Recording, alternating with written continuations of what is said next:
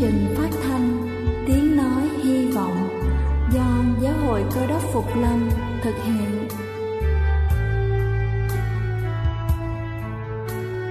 Kính thưa quý vị, Đức Chúa Giêsu trước khi Ngài về trời đã ban cho các môn đệ của Ngài một điều răn mới, đó là họ phải yêu thương nhau như chính tình yêu mà Ngài đã dành cho họ.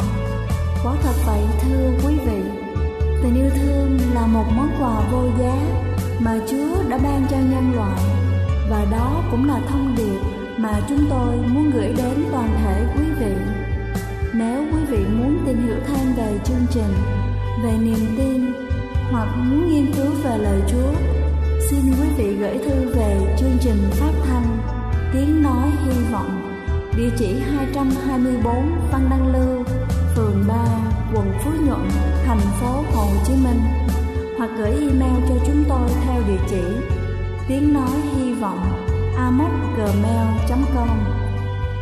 Ngoài ra, quý vị cũng có thể liên lạc với bất kỳ hội thánh cơ đốc Phục Lâm tại địa phương gần nhất. Xin chân thành cảm ơn và kính mời quý vị lắng nghe chương trình hôm nay.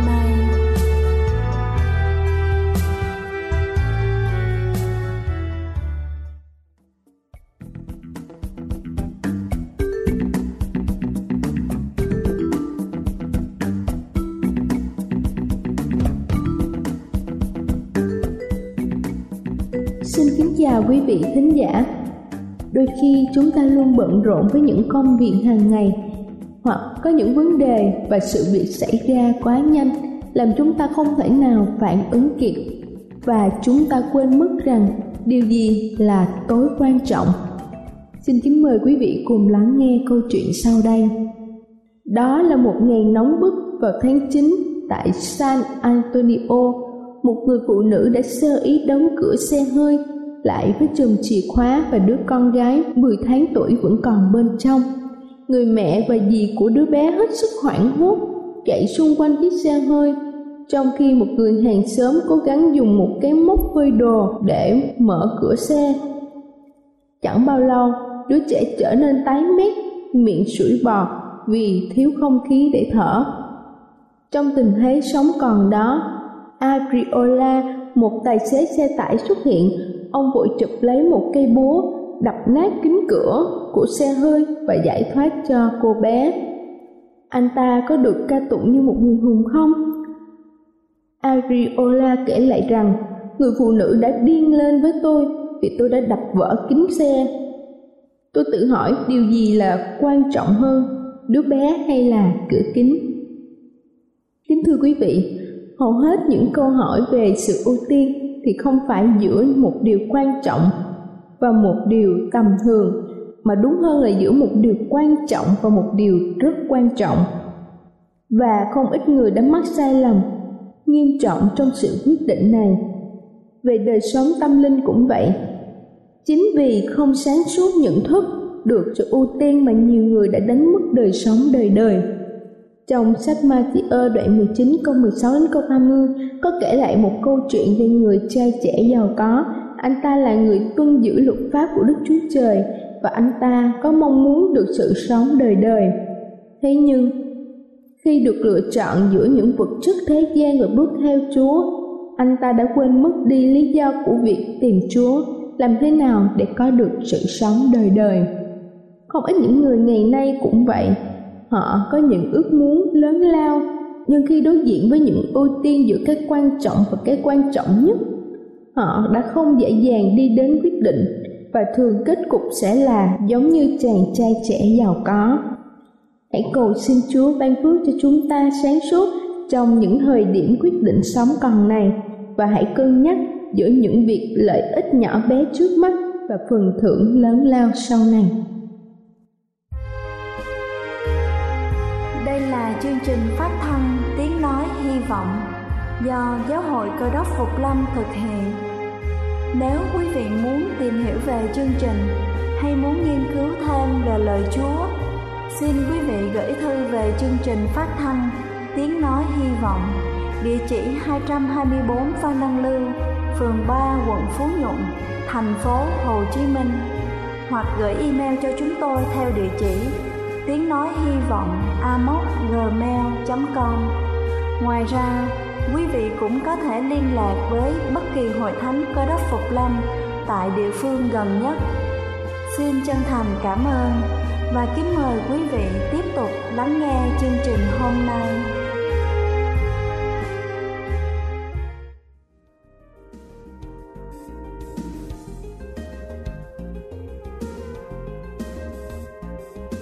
Quý vị, chúng ta đều thừa nhận rằng gia đình là một trong những điều thiêng liêng nhất mà không thể nào thiếu được trong cuộc đời chúng ta. Vậy, nghĩa vụ của người chồng và người vợ là gì? Và tình yêu đối với hạnh phúc gia đình là như thế nào?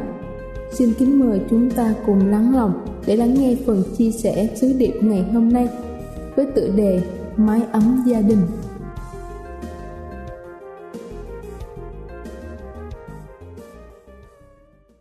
Kính thưa quý ông bà và anh chị em thương mến, trong các chương trình truyền hình thường có những cái chương trình mang tên là những những người xây tổ ấm.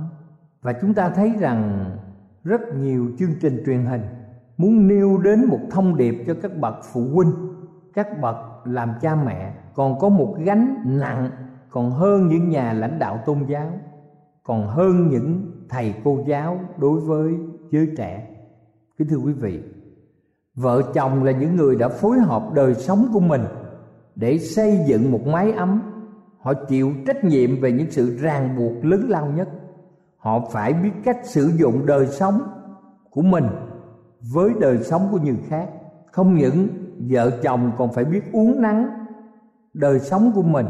Không khác, các thầy cô giáo hướng dẫn kiến thức cho học sinh vợ chồng còn phải dựng nên một đời sống của người khác và định hướng cho đời sống ấy để đi theo một sự nghiệp lâu dài và vững bền.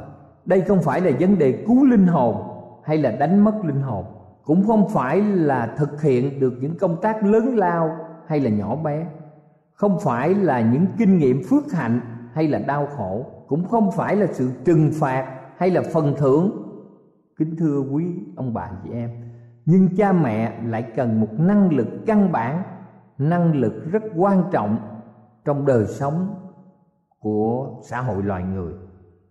Gia đình là tế bào của xã hội. Nếu con người phải có đời sống, thì đời sống ấy phải được hướng dẫn như thế nào? Các bậc làm cha mẹ là những người quyết định số phận của chính loài người ở trên thế giới này. Nếu người cơ đốc giành được sự chiến thắng, thì cơ đốc giáo phải dựng nên được một gia đình theo cơ đốc giáo. Kính thưa quý ông bà chị em, đối với giới cơ đốc, tầm quan trọng của mái ấm gia đình là điều không thể chối cãi được, là điều vô cùng hợp lý và giá trị là lẽ đương nhiên. Chúng ta không thể cãi lẽ với điều này. Kính thưa quý vị mái ấm gia đình ngày nay luôn bị đe dọa. Nhất là ở trong những năm tháng chúng ta đang sống với đầy dẫy sự cám dỗ. Nhiều gia đình ly dị, các tổ ấm bị băng hoại, trẻ em bị đẩy ra ngoài xã hội, nạn trộm cướp mãi dâm, ma túy, bạo lực lan tràn ở trong xã hội. Những thống kê về nạn ly dị đã báo động về mối nguy cơ tai hại, đặc biệt là các quốc gia kỹ nghệ tân tiến. Cho nên các bậc làm cha mẹ và những người con cái theo cơ đốc giáo cần có một sự hiểu biết rõ ràng trực tiếp về những điều dạy dỗ của kinh thánh liên quan đến tính cách thiêng liêng và sự bảo vệ của mái ấm gia đình của người cơ đốc. Thứ nhất, kính thưa quý vị, chúng ta cần biết về lý tưởng của đức chúa trời là một sự phối hợp không thể tan dở ông bà, anh chị em có thể nắm được điều quan trọng này khi chúng ta xem ở trong kinh thánh. Như chúng ta có thể xem trong sách sáng thế ký đoạn 2 từ câu 21 đến câu 24 hoặc ở trong kinh thánh tân ước sách Epheso đoạn 5 từ câu 22 đến câu 31 Kinh Thánh trong 2 Cô Rinh Tô đoạn 6 câu 14. Kính thưa quý vị, sự hiệp nhất trọn vẹn và thường xuyên của vợ chồng hàm ý trong câu nói quan trọng mà Đức Chúa Trời đã phán cho tổ phụ và tổ mẫu loài người cả hai sẽ nên một thịt. Câu nói này nói lên hai điều kiện tối quan trọng cho một cuộc hôn nhân mà nhiều người ở trên thế gian chúng ta không nắm được. Thứ nhất một vợ một chồng đây là định hướng quan trọng để khiến cho một gia đình hạnh phúc. Thứ hai là phối hợp suốt đời. Hai yếu tố này không có tính cách tùy ý hay là tương đối. Đó là hai yếu tố có tính cách bắt buộc và tuyệt đối. Trong phạm vi của sự hiệp nhất và trọn vẹn và thường xuyên này, thì chồng hoặc vợ theo cơ đốc giáo, đều không thể nào liên hệ mật thiết với bất kỳ ai khác hơn là vợ mình hoặc chồng mình mặc dầu chỉ trong một khoảng thời gian ngắn, thưa quý vị, theo ý nghĩa của cơ đốc giáo, thì trong đời sống không có một giao ước nào thiêng liêng hơn là giao ước hôn nhân được ký kết trước mặt Đức Chúa Trời. Tuyệt đối không nên có một thái độ coi thường hay là vô trách nhiệm trong vấn đề hôn nhân. Tuy nhiên, giáo điều của Kinh Thánh này đối với tính cách thiêng liêng của hôn nhân còn vượt hơn là điều răn của Đức Chúa Trời. Kinh Thánh có nói đến tấm gương của Ngài.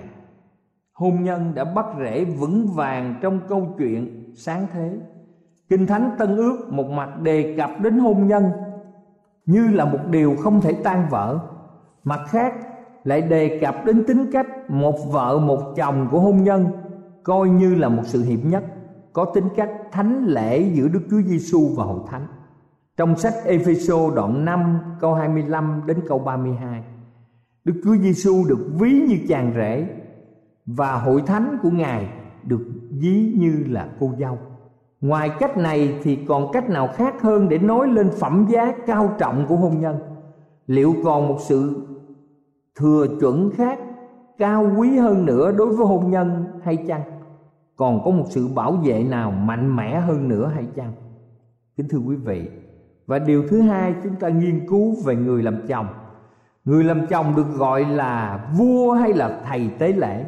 Điều này chúng ta có thể xem trong Kinh Thánh, được ghi trong sách Epheso đoạn 5 từ câu 25 đến câu 31 hoặc một Cô Rinh Tô đoạn 7 câu 3 Cô Lu Xe đoạn 3 câu 19 một Timôthê đoạn 5 câu 8 Trong Kinh Thánh có nói rằng, Hỡi người làm chồng, hãy yêu vợ mình.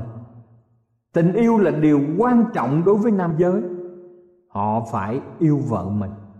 Đó là sự đòi hỏi đầu tiên của đức chúa trời đối với kẻ làm chồng trong nghi lễ hôn phối. Theo ý nghĩa của kinh thánh, tình yêu không phải là một sự kích động thoáng qua, mà đó là một sự thố lộ tình cảm. Tình yêu có một nguyên tắc vững vàng, có tính cách điều hòa. Tình yêu không tiêu cực mà là tình yêu chính là sự tích cực, bộc lộ, biết chia sẻ, hoàn cảnh và biết phục vụ cho đối tượng mà mình yêu mến. Tình yêu không giành giật, tình yêu không đòi hỏi, không lên mình, không ích kỷ. Tình yêu lấy làm vui thích, sự ban ra những điều tốt đẹp và phục vụ người mình yêu, chứ không phải để được phục vụ. Kính thưa quý ông bà chị em tình yêu chính là trọn vẹn trong sự đáp ứng. Tình yêu còn có ý nghĩa là ý muốn vững vàng đem lại sự tốt lành lâu dài cho người khác. Khi được đức chúa trời soi dẫn, thì phaolô đã mô tả chính xác như sau. Tình yêu là rất kiên nhẫn, rất nhân lành. Tình yêu không ghen tị, tình yêu không khoe mình, không lên mình kiêu ngạo, không bao giờ thô lỗ không bao giờ ích kỷ, không bao giờ nóng giận, không bao giờ thù hận. Chẳng vui khi kẻ khác lầm đường, nhưng vui vì sự tốt lành. Tình yêu dung thứ mọi sự, tin mọi sự, trông cậy mọi sự, nín chịu mọi sự, tình yêu chẳng hề hư mất bao giờ. Điều này có ý nghĩa gì đối với người làm chồng theo cơ đốc giáo? Điều này đòi hỏi là gì? Thách thức ra sao? Và người chồng phải có thái độ như thế nào? Có nhiều người chồng đã không thực hiện được điều này. Và đó là lý do khiến mái ấm bị tan vỡ. Sự ly dị tràn lan trong xã hội hiện đại. Rõ ràng là người làm chồng theo cơ đốc giáo, nếu giữ theo kinh thánh, sẽ không có thái độ trịch thượng, bạo lực gia đình, ăn hiếp người vợ, ích kỷ với người yêu nhưng luôn luôn có khuynh hướng lịch sự, âu yếm, kiên nhẫn, khoan dung, trân trọng đối với người phối ngẫu của mình. Người chồng đó sẽ không tự hỏi, vợ tôi sẽ làm gì cho tôi những gì? Nhưng người nghĩ rằng, tôi có thể đem lại những gì lại tốt nhất cho nàng. Người đó sẽ không tự hỏi, làm sao để bóc lột nàng đến mức nàng phải bỏ công làm mọi điều cho tôi. Nhưng người chồng sẽ nghĩ đến làm sao tôi có thể đóng góp được phúc lợi tối đa cho nàng. Được như vậy thì người chồng theo cơ đốc giáo sẽ là người bảo vệ tổ ấm của mình một cách chân thật. Có một tinh thần hợp nhất, có sự củng cố và che chở cho mối quan hệ gia đình được vững vàng. Được như vậy thì người chồng đó nắm một vai trò quan trọng trong việc lãnh đạo gia đình, là vua, là thầy tế lễ trong gia đình. Người chồng đó sẽ đảm nhiệm vai trò là người cha, người ông trong tương lai. Kính thưa quý ông bà chị em, người chồng mà kinh thánh mong đợi đó sẽ không đợi cho vợ mình phải bày tỏ trước những phẩm cách của người cơ đốc, nhưng chính người chồng phải khởi xướng lên phẩm cách tốt của người cơ đốc. Và luôn luôn người chồng phải làm gương. Vì là kẻ làm chồng nên người đó sẵn sàng, có sáng kiến trong tình yêu và phục vụ người yêu của mình là vợ mình, trong sự giúp đỡ và tin cậy vợ. Vì là vua trong gia đình, nên người chồng sẽ luôn luôn sẵn sàng che chở, bảo vệ và luôn luôn cấp dưỡng cho người vợ. Vì là người thầy tế lễ nữa, cho nên với vai trò này người chồng sẽ có sáng kiến làm cho lòng người hòa thuận, dễ tha thứ, chữa lành những mối căng thẳng và hiểu lầm. Giữa những điều đe dọa sự hợp nhất, bình yên ở trong gia đình. Vì là thầy tế lễ nên người chồng phải luôn luôn nhắc nhở vợ con về sự thờ phượng Đức Chúa Trời trong mỗi ngày. Thứ bảy, tức là sa bát thánh. Như Chúa yêu thương hội thánh. Thưa quý vị, như Chúa yêu thương hội thánh thưa quý vị câu này nhắc nhở về kẻ làm chồng trong vai trò lãnh đạo thứ ba về người làm vợ tức là bà hoàng và cô giáo Kinh Thánh được ghi trong châm ngôn đoạn 31 từ câu 10 đến câu 31 và một Cô Rinh Tô từ câu 7 đến câu 39. Kính thưa quý vị, người vợ đối với người chồng như dây cung đối với cái cần cung. Nàng bẻ công chàng nhưng nàng lại vâng lời chàng. Người chồng phải làm chủ được sự thăng bằng đầy tế nhị giữa những đức hạnh nghiêm chỉnh của một người lãnh đạo và những đức hạnh mềm mại của người chồng, người cha và cũng cùng một thể ấy. Người vợ cũng phải làm chủ được sự thăng bằng đầy tế nhị giữa sự phục tòng để cộng tác với chồng và sáng kiến cũng như đặc tính của cá nhân mình. Làm thế nào để thực hiện được điều này? Dĩ nhiên bằng cùng một cách thức, bằng một phương tiện mà người chồng sẽ học hỏi được khi đóng vai trò là vua, là thầy tế lễ, nghĩa là trước hết, bằng cách phải mở cửa lòng mình để đón nhận tình thương của Đức Chúa Trời đang hành động và tình thương này có một năng lực mạnh mẽ kiểm soát lòng người. Bí ẩn tối hậu cho hạnh phúc của vợ chồng là gì? Kính thưa quý ông bà, anh chị em. Có ai biết điều này? Đó là cả hai phải có một thói quen để Đức Chúa Trời hướng dẫn hàng ngày. Trong tư tưởng, trong lời nói, trong hành động nghĩa là theo đúng như kinh thánh hướng dẫn chúng ta. Vì đức chúa trời là người sáng tạo nên người nam và người nữ cho nên ngài biết rõ ràng về phẩm hạnh và điều kiện của chúng ta để hôn nhân có thể bền vững. Khi chúng ta để cho tư tưởng làm tôi và dân phục đứng cờ đốc chúng ta chắc chắn sẽ có một gia đình hạnh phúc mà một Cô Rinh Tô đoạn 10 câu 5 Chúa đã cho chúng ta biết. Đây là những quy luật rất là quan trọng ở trong đời sống hôn nhân. Nếu được như vậy thì người vợ cũng như người mẹ sẽ là người đại diện cho Đức Chúa Trời ở trên đất. Người mẹ sẽ khuyến khích con cái dân phục Đức Chúa Trời. Kính thưa quý ông bà và anh chị em, có một câu chuyện kể rằng một hôm trong hội thánh có một bà mẹ nói với một vị mục sư rằng bà đã đạt được nhiều kết quả trong sự dạy dỗ con cái. Bằng cách có thói quen nói chuyện với con cái khi chúng nằm ngủ. Bà bảo rằng tôi đến từng giường chúng và nói cho chúng nghe những tư tưởng đẹp nhất ngọt ngào nhất thánh thiện nhất mà tôi có được. Nếu chúng ngủ ngon giấc thì tôi nói nhỏ nhẹ với chúng tôi bảo cho các con biết rằng tôi biết các con sẽ lớn lên để trở thành những người thanh sạch, có tấm lòng nhân ái, không vị kỷ các con sẽ bước theo chân của Đức Chúa Giêsu phục vụ người đồng loại, và trên hết là yêu mến Đức Chúa Trời. Và khi tôi ẩm các con tôi trong lòng để thổ lộ ra những điều ấy, thì tôi nghĩ rằng trí óc non nớt của các con dường như đã sẵn sàng để đón nhận. Dường như có một điều gì đó tiềm ẩn trong lòng, rằng các con được khơi dậy để đón nhận những ý tưởng mà tôi đã thổ lộ rõ ràng với các con. Khi nghe câu chuyện này, thì có người đã nhận xét rằng cả địa ngục cũng không thể nào cướp được những đứa con của một bà mẹ có tư tưởng như vậy. Thứ tư, con cái con cái chính là châu báu của một mái ấm gia đình. Ông bà chị em có thể xem ở trong sách thi thiên 127 câu 3 Thi Thiên 144 câu 12 Hoặc sách châm ngôn đoạn 1 câu 8 câu 9 Châm ngôn đoạn 22 câu 6 Xuất Egypto ký đoạn 20 câu 12 Kính thưa quý ông bà chị em, Chúng ta cũng có thể xem trong 2 Timothée đoạn 3 câu 15 một hôm có một người khách yêu cầu một bà chủ La Mã giàu có hãy cho xem bộ ngọc quý của bà Người phụ nữ này bằng gọi tất cả các con cái đến và hãnh diện nói rằng đây chính là châu báu của tôi. Kính thưa quý vị, con cái là một điều rất là quan trọng của các bậc làm cha mẹ. Chúng ta hãy cầu xin Đức Chúa Trời ban phước cho con cái của chúng ta.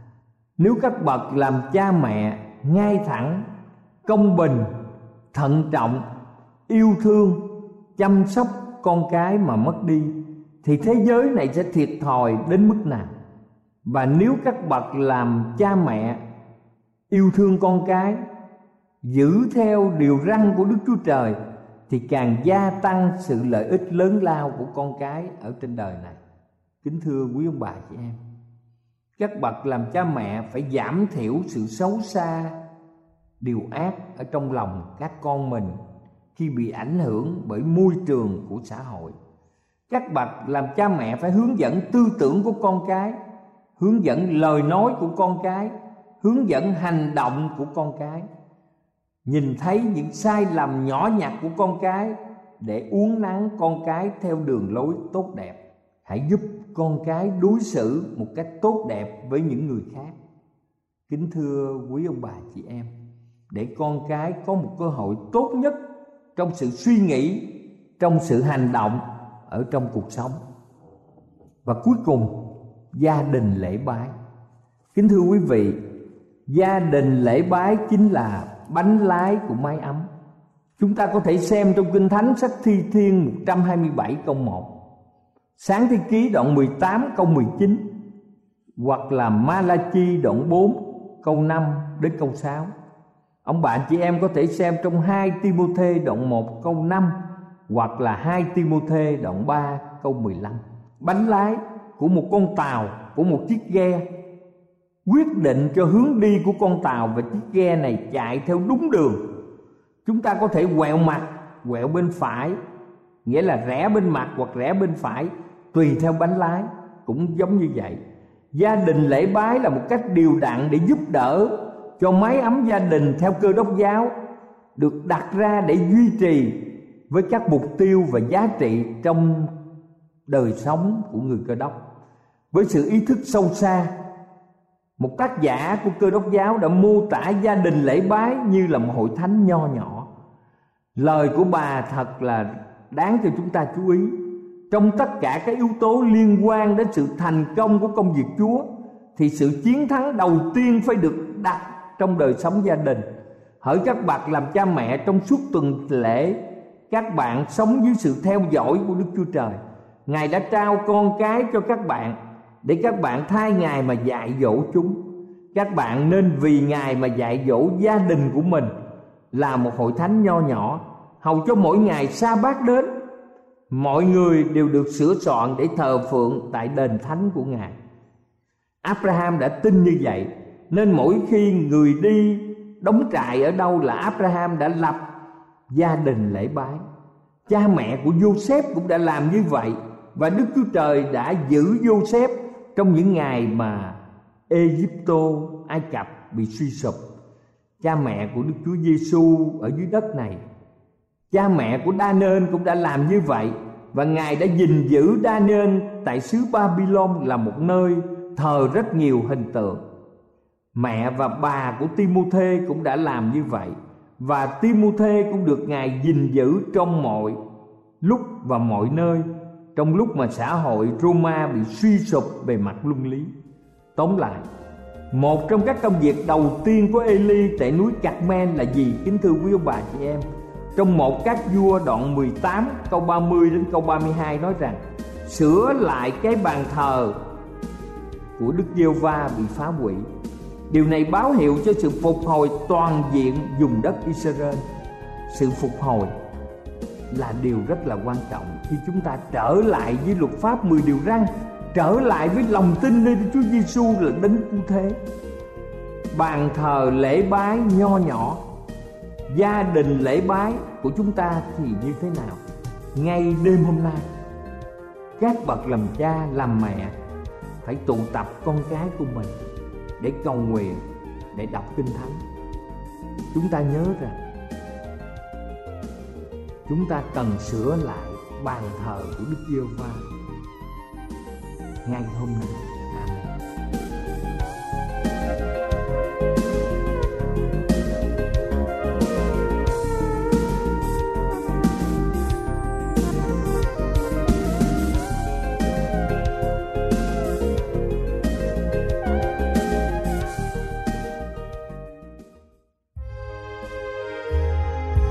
Đây là chương trình phát thanh Tiếng Nói Hy Vọng do Giáo hội Cơ đốc Phục Lâm thực hiện.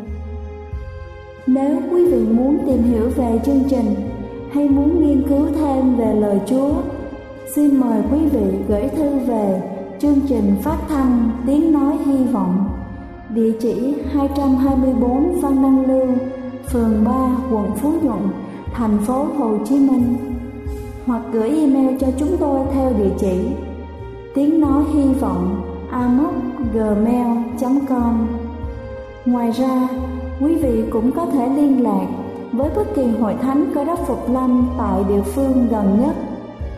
Xin chân thành cảm ơn và hẹn gặp lại quý vị trong chương trình lần sau.